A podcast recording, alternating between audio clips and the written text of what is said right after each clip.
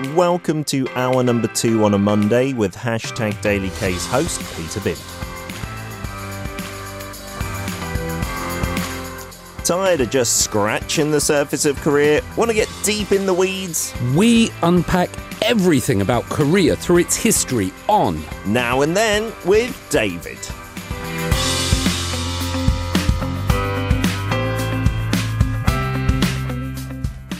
You may think history, oh, boring, boo, but no, no, no. Mr. Tizard does a fantastic job of making it super interesting yet informative without embellishing with too many, uh, I guess, theatrical thrills and lies. I don't know what I'm trying to say here, David. Rescue me. Good morning. Good morning. history can be fun, history is important, and it's such a pleasure to talk about history with you, Mr. Bin, and Thank the you. listeners of Daily K. I love it. Do you know anything about the history of today's hashtag, I wonder? Because you know everything, David. You're one of the most intelligent people I regularly meet, because other intelligent people won't meet me on a regular basis. uh, Kimbap. The history of Gimbap. That's today's wow. hashtag. you, need, you need Ryan here. Or so Ryan is your food, is he? I think so. He's, Yeah. he's, he'll maybe know some more. But the reason we're talking about Yeah. it is because, you know, for the longest time, that sandwich chain shop, which in the UK, you know, we would equate to our underground or tube system. Yes. Uh, they've always had that kind of policy of you can have whatever you want in there, you Yeah. tailor make it to your really last detail. Yeah. And kimbap places maybe have been the equivalent of sandwich shops, but for Yeah. the longest time, you kind of just get the standard. Yeah. You can maybe ask to take one or two things out, but now there's a trend of places where you pick every single ingredient, Mm. and that's becoming very popular in Korea, right? And and I did mention in the opening to hour two, I'm a little concerned on the one hand though that that's what helps Korean kids and people be really not that fussy. They'll just eat all those veggies in Mm-hmm, there. So I'm not sure if I'm too positive about it, uh, but that's the reason behind it. Do you like a gimbap? Do you have a favorite one? I'm a big fan of gimbap. Personally, Yeah. I do a bacon, cheese, and avocado gimbap. What? Uh, yeah, like fried bacon and put that in your gimbap. You make that You- yourself? You've never done that, have you? And put No. cheddar cheese in there as well. What? And avocado. It's lovely. That's not something you can buy at too many kimbap shops, right? You can't. Regular You can't buy it. You have to make it. Wow. But let's just talk a bit about history because for the Uh-huh. last week or so, Yeah. online there has been surfaced a menu from Korea's number one gimbap chain, that Uh-huh. Restaurant, like let's say Gimbap Heaven. I'm Yes. not sure if I'm allowed to say that, but that, um, it's a big gimbap chain all around the Yeah. country. Their menu from the early 2000s Uh-huh. has surfaced and been shared around, and people are going crazy looking at the prices because Oh. a gimbap was just 1,001 Yes, Chonon, right? just Back in the day. And you used to be able to walk in and you would pay 1,001, which just say it's a dollar. Yeah. And you would get your seaweed roll. For the people that don't know what gimbap is, I Yeah. guess we should explain that it's Sure. a long, it's it's a tubular thing. It's Yeah. a, but it's seaweed wrapped around rice and you'd have different things in there. You would get one of those. Yeah. You would get some kimchi. Yeah. You would get some soup. You might get some radish as well. And that was just 1,001. It was a meal. The whole thing, right? If you're sitting down to eat it, Yeah. I'm guessing if you if you took it out, maybe they'd wrap up a few of those side dishes, maybe not. But you're right. When I was here, early 2000s, that would be the price of a kimbap. Then maybe add a couple of thousand won if you wanted a proper like doenjang jjigae with rice, yeah, yeah, the yeah. soybean paste. Inflation really has occurred. What's a kimbap now? Like maybe 4,000, Four 5,000 half, five, yeah, yeah. Wow. It's getting up there. It's getting up. One more thing about gimbap, which is is because my daughter loves them, which is triangle gimbap. Oh, they're convenient, aren't Uh, they? And they come from convenience stores, and you see all the students buying these triangle gimbaps, and it's the equivalent of in another country you might buy a sandwich or a pie. Yeah. Over here they buy the triangle ones. I'd be very curious to Uh-huh. know when the triangle ones came out because they would have been after the normal rolled Yeah, ones. that's true. And I'm wondering about the origins of those as well, because, uh, you know, in other countries, neighboring countries, they have similar things with certain things wrapped in seaweed. So I'm wondering where the links come in. And that triangle one, I believe, is quite popular in other countries. But Yeah. the Korean packaging of that is so intricate, you know, with the like polythene wrap over it or vinyl wrap, which separates the seaweed from the rice to stop it getting soggy. And then you have to like do a little puzzle to take it apart.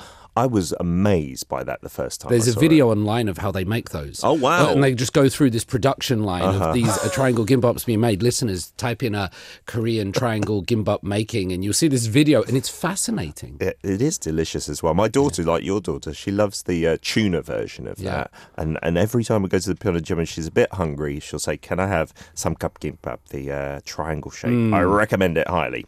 Uh, away from kimbap, although I don't know, is it going to rear its pretty head in today's talk about kings, queens, and Mongolians? Well, you were making a very interesting point about where gimbap might have come from. Uh-huh. And when we think about Korea, we always think about possible Chinese influence, possible Japanese influence, and possible Western influence, Yeah. predominantly American. These three countries have had a. Uh, a, a big impact on Korea, its de- development. Sometimes Sure. positive, sometimes negative, but undoubtedly there. Yeah. What I want to talk about today is Mongolian influence on Korea, which is not something that you might immediately think about, but the Mongolian influence is huge. Before we get to the Mongolian uh, influence. Yeah. Peter, let's talk about love. Oh, okay, David. You know, have I, I've missed you. love? You've been away for a while. Let's talk about love. Okay. Famous Korean couples. Hmm. Who do you think of? Uh, oh, Lena, I think went to the wedding of that couple, wasn't it? Son Ye-jin and, and Hyun Bin. And Hyun Bin, yeah, the power couple of 2000 Uh-huh. also from a drama, right, that they were in together. Yeah, yeah, absolutely.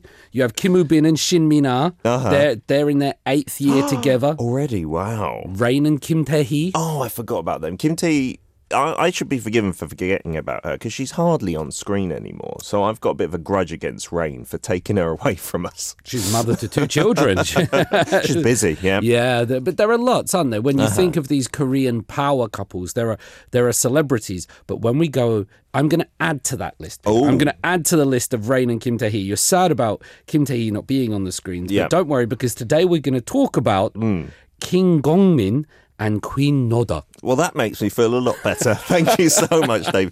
Who on earth are, are both of those people? I'm sorry, am I being uneducated here? Well, let's start with King Gongmin, Uh-huh. Gongmin Wang. He lived from 1330 to 1374. Oh. So I'm taking you back 700 odd years, Uh-huh. three quarters of a century almost. He was the 31st king of the Goryeo dynasty. Mm-hmm. Oh, we're going before Joseon. We're Okay. going before Joseon, so before the Joseon dynasty that everyone knows about.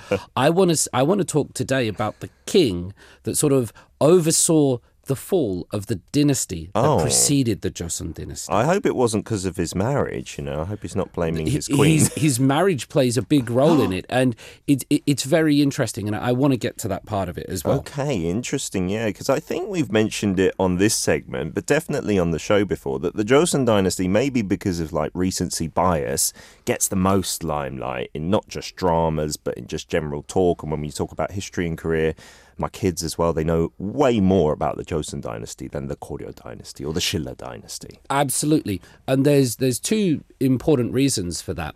One is that what preceded modern South Korea is Japanese colonization. And hmm. so there's an effort to, you know, sort of get past that and go back to what was Korea. And so when they do that, the first thing that historians and people, school teachers land on is the Joseon dynasty. Mm-hmm. The second reason is this. Most of Korean history has been written by the Joseon dynasty historians. Mm. And so when they're writing and between the Goryeo dynasty and the Joseon dynasty, there was an ideological shift. Oh. So it, imagine going from Catholicism to Protestantism. Yeah. Imagine going from Islam to Christianity. The, when the new uh, I keep wondering whether I should say dynasty or dynasty.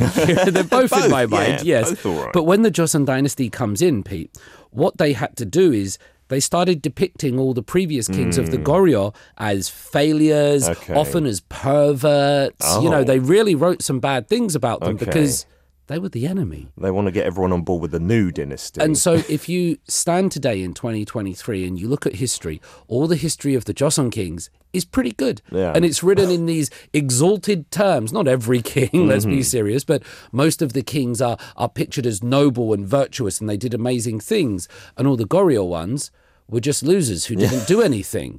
But that's that, that's where we need that historical skepticism because hmm. that's not actually the case. Sure, you've got to look at who wrote history and Yes. for what purpose, right? Welcome to Arirang Radio, If you are in Jeju, 88.7 in Jeju City, 88.1 in Seogwipo City. 101.9 in the Daejeong area. Arirang Radio. We're back for part two now and then with David talking about kings, queens, and Mongolians, the Mongolian influence on Korea. And I did mention it earlier in the show today. I had my interest piqued in Mongolian influence just randomly, coincidentally, by our Friday guest, Angel, who links up from Jeju Island. That's a lovely name. Uh, yeah, it is a lovely name, and she is a bit of an angel. But she was mentioning because we were talking about the horse culture of Jeju. Back in the day, Mongolians went down to Jeju Island, which blew my mind as well because yeah. I wasn't thinking about Mongolian influence on the mainland, let alone Jeju Island. And then they were really impressed by the horse species down there and took a few because we know, you know, a lot of Genghis Khan horse riding, buccaneering hmm. across the continent. And they mixed them with their horses and whatnot. And it got me thinking, like, does that mean like Mongolia had a lot of influence on Jeju? Did they even take over the island? And it got me thinking about everything. And now you're here, which is really a big coincidence. So this is going back to the Koryo dynasty. Is that when we can say maybe there was some influence from from the country? Uh, there was actually well, let me just say one thing about the mongolian horse riders uh-huh. because mongolians they were famous for their horse riding and what hmm. they were able to do is that they would while riding the horse the hmm. horse riders men and women Yeah. they would bend down below the neck of the horse and shoot their arrow from below the neck of the horse Wow. so their whole body was behind the body of the horse creating a shield and then they would fire the arrow at the exact moment that all four horses hooves were off the ground to What? get the exact accuracy They that would they know that wanted timing. that timing was important and their whole body would be shielded by the horse they would be behind the horse shooting from under the neck and That's so clever. they were immense warriors and they Wow. simply couldn't be stopped they were so immense that they took over China. Yes, they had th- the they- they big took- empire, right? Uh-huh. They took over China for 80 years. They took over Korea. Korea became a vassal state. They, they Uh-huh. took it over here. And this is the period that we're talking about. Wow. Mongolia really had a big impact. But let's just step back. Before Mm-hmm. we talk about Mongolia and the influence, let's talk about the Goryeo dynasty. okay, when are we talking then?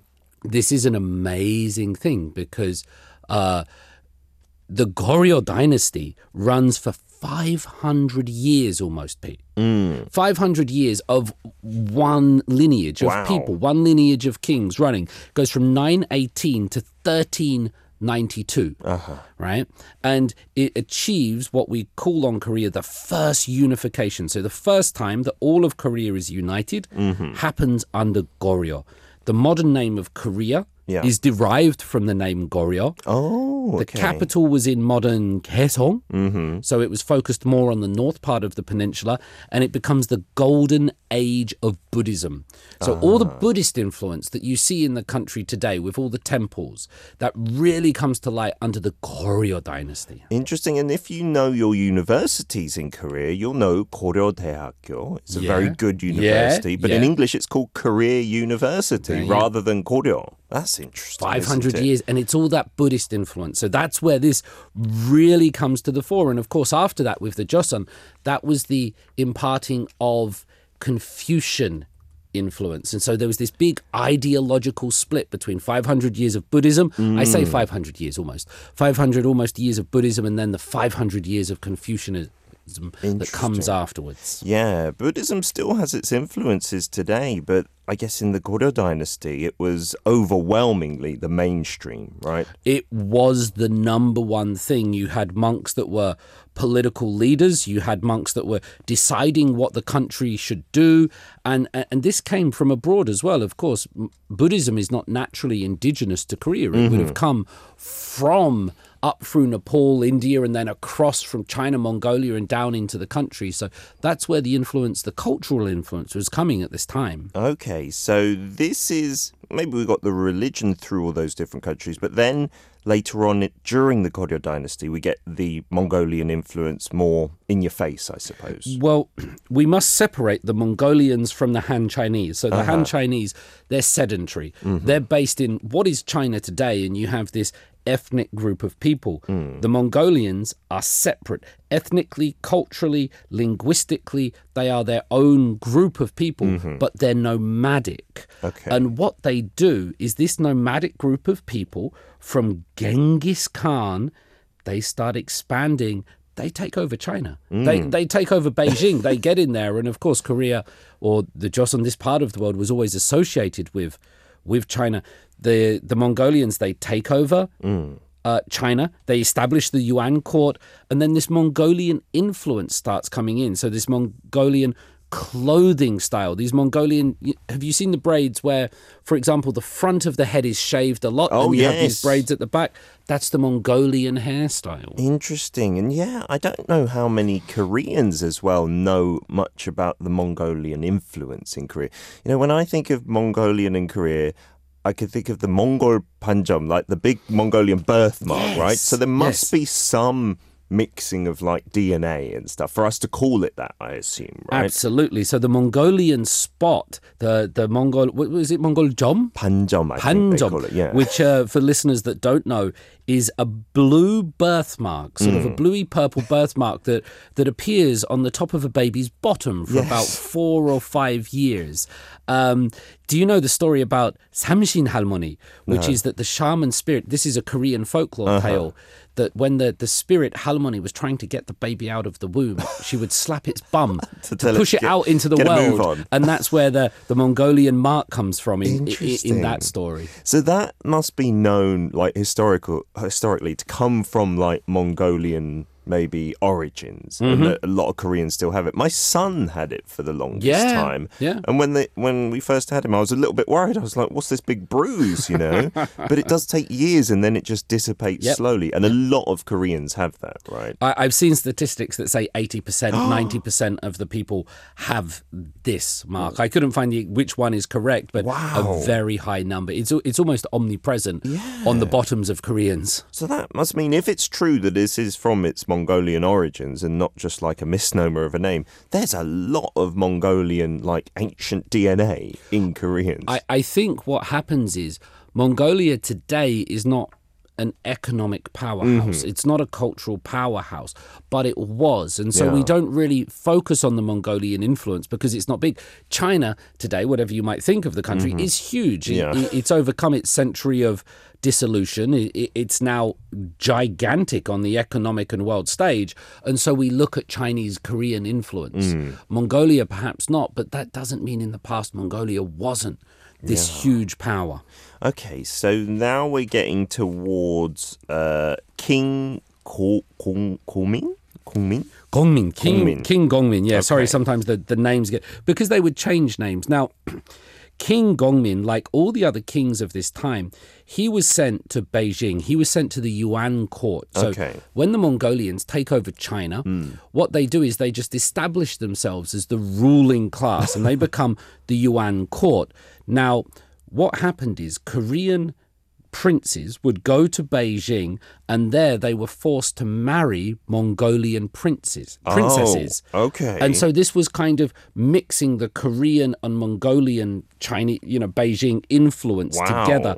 And what this did is what this did was by having Mongolian princesses in Korea in the Korean royal family, it helped Mm. the Mongolians sort of maintain some political power here. That's pretty clever, isn't it? Yeah. If you do that yeah. mixing. I was uh, hearing about what was it? The the Brits in India and in the initial stages there was a lot of mixing between the East India Company males and then Indian females. Yeah. And if you look back at records, they would leave most of their wealth to Indian women, a lot of them in the early days. And then the Brits kind of put a stop to that, thinking that that would like dissolve their influence and power to Indians, so they stopped it. Yeah. This, on the other hand, is trying to spread the Mongolian influence to places like Korea. Yeah. And yeah, if you do it through marriage and then you've got kids who are both, it just automatically kind of entrenches that in you that Mongolians are there now. We should get Prince Harry on the, on the show and see what he's got to say about this. Check out the story of Gongmin. I, I need to get this in. Uh-huh. King Gongmin, before he was king, he was sent at the age of 12 from Korea to Beijing, to the Mongolian court at the age of 12. And he was there for 10 years. Oh, goodness. He was kept there for 10 years. At the after 10 years, he meets uh, the Mongolian princess who he's eventually going to marry and become his queen. But this is a person taken out of their country, taken away from their family, sent to a foreign imperial court where they're going to be married. And let's remember, this is a young man. This is not a woman because we often associate that women would be used as these Yeah. prizes, as these tools. And of course, yes, they were. But this is a Korean king, and this was not uncommon. This happened to a lot of Korean kings, and that's how Mongolia or the Mongol people they controlled influence here on the peninsula. Yeah, 10 years of influence as well. And we must say, uh, it's Princess and then later Queen Norguk. Norguk. If you want to go and check that out, N O G U K, it's spelled in English and on Wikipedia. Now, All about Korea. Arirang Radio. We're back for part three now and then with David in the studio talking about Mongolian influence during the Goryeo dynasty through King Gongmin. So he's been sent to China for 10 years. Yeah. And it's known that he's going to, or, or hoped, I guess, from the Mongolian perspective, that he's going to become the king of Korea. Yep. And so they marry him off to one of their princesses.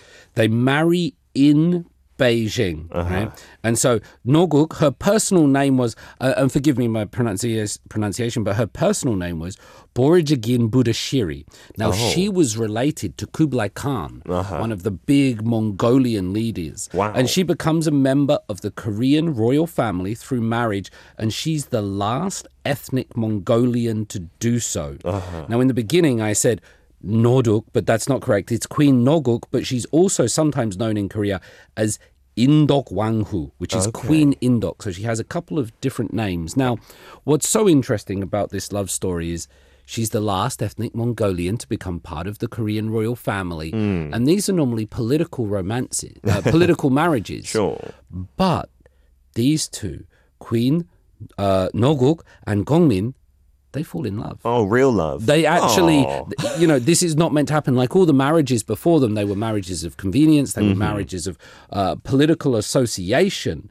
But King Gongmin, he loves his Mongolian queen. He he loves her, and and they form this beautiful relationship to each other. But there's only one problem with it, Pete. What's what's the problem? Don't tell me that, like if I'm thinking Henry VIII, then it's maybe heirs. No, you see, in, in, in the United, uh, well, yes, it is heirs. Okay. Yeah, yeah, yeah, it is heirs. Oh, No children. oh no. Okay. So, despite their hu- lovely close relationship, and this has been documented in in in many different things, they were childless for 15 years. They didn't have a child, and you know, Yeah. these royal families they need heirs. they definitely need heirs. I hope he doesn't behead her. No. no, see, only us civilized British people behead and imprison and, and put people on stakes. Over here in Asia, they're they're a little bit more reserved. Well, let's that's say. good. Well, But- if they get on so well, they must. I, I'm guessing that Korea must have been more open to like Mongolians, and maybe vice versa. You know, if they've got a good personal relationship, it can help with the relationships of the the countries. Maybe. Well, what King Gongmin did when he came back is he decided he's going to remove all the Mongolian aristocrats Oh. from Korea.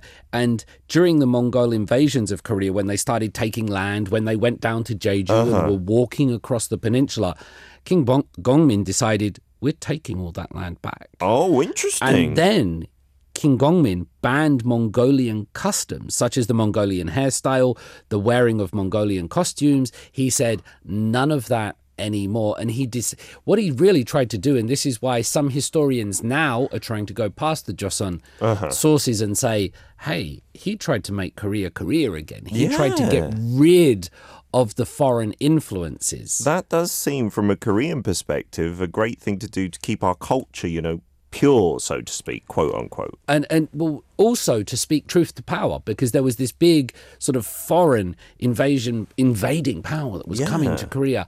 And it wasn't China it wasn't Japan it wasn't America it was Mongolia. It was the Mongolian tribes that were trying to control this peninsula and they did like to a great extent. And it was King Gongmin that rallied against it. And he rallied against it with the love of his life his Mongolian queen I didn't see that coming. Like I was thinking, if that was me, I'd then become like pro everything my wife is, perhaps. But Yeah. maybe this is the opposite. Maybe she was on board saying, "Okay, you know, we're Korean, we're a Korean power couple now. You know, let's let's keep Korea as Korea." yeah Perhaps. Yeah. But I, I think there's this huge part of history is that you hear a lot about the Shilla dynasty, don't you? Yeah. And you hear a lot about the Joseon dynasty. Hmm. But there was this five, or approximately 500 year period of Korean history, one imperial family that was ruled by Buddhism with huge Mongolian influence. And that just seems to be lost in, in any discourse today. And like I say, some of the, the troubles are is because all the history of it was written by the dynasty that came after it, which mm-hmm. was always therefore trying to say those guys were bad. We are the we are the real people here to rule you. So you listen to us, not those previous. Yeah, and I suppose because of the Mongol Empire, then as well, that history is a bit painful. Just like maybe what comes after Joseon, you know, the Japanese Empire, again, mm. quote unquote, is maybe not the part of history we want to highlight the most. But it is, you know, the Mongol Empire was seen as one of the biggest in the world at the time, right? Yes, Stretching yes. all the way through nearly to Europe and whatnot.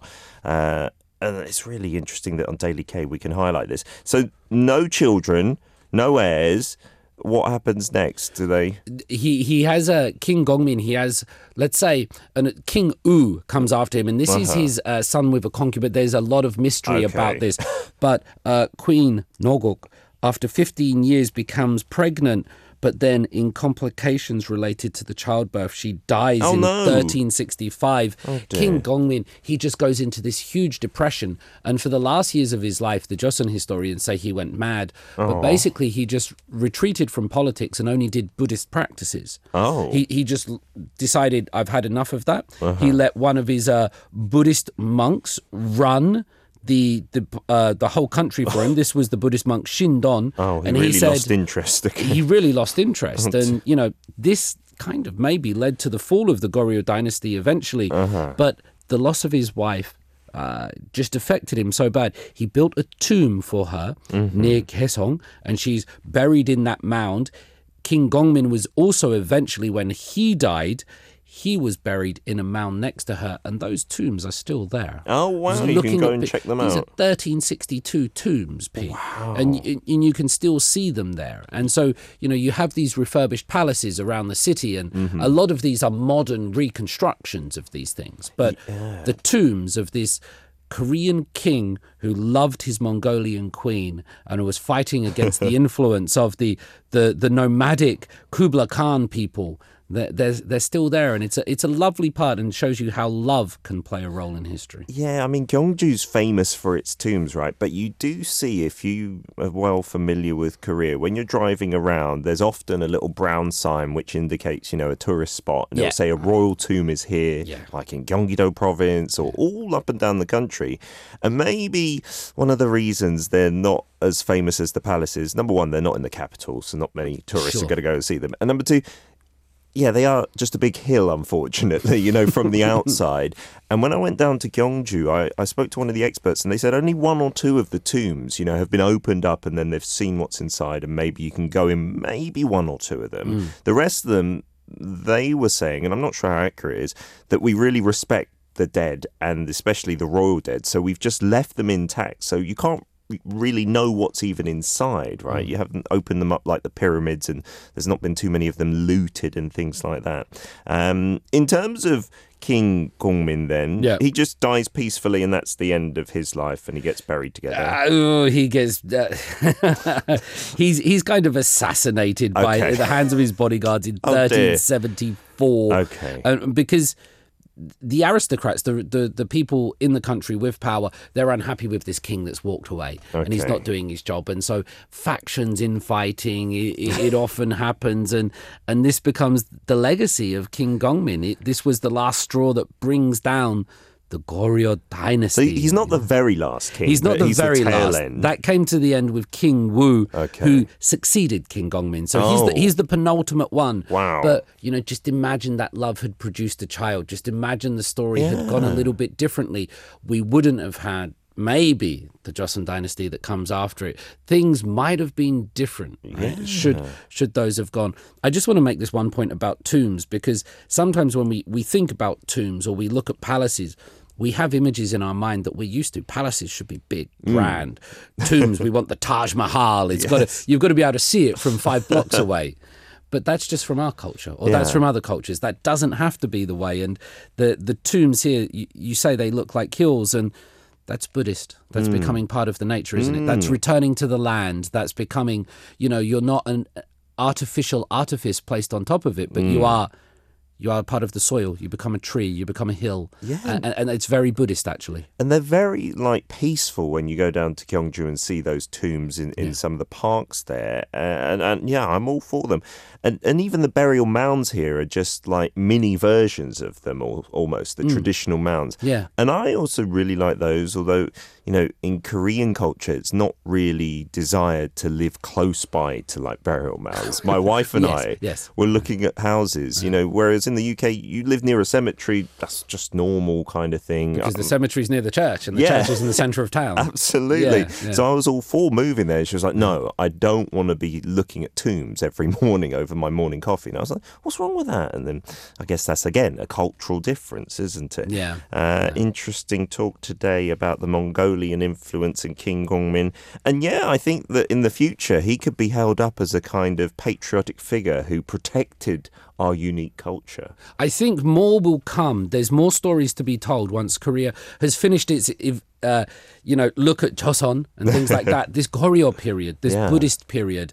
Um, I think as economic and capitalism gets a bit much, people might start looking at that. It might be a reflection of the modern society more than anything else. And I look forward to it. Yeah, you did it first on Daily K. You can always say that, Mr. Tishels. Uh, we will see you again next time. Thanks for coming in, David. Looking forward to it. Thank you.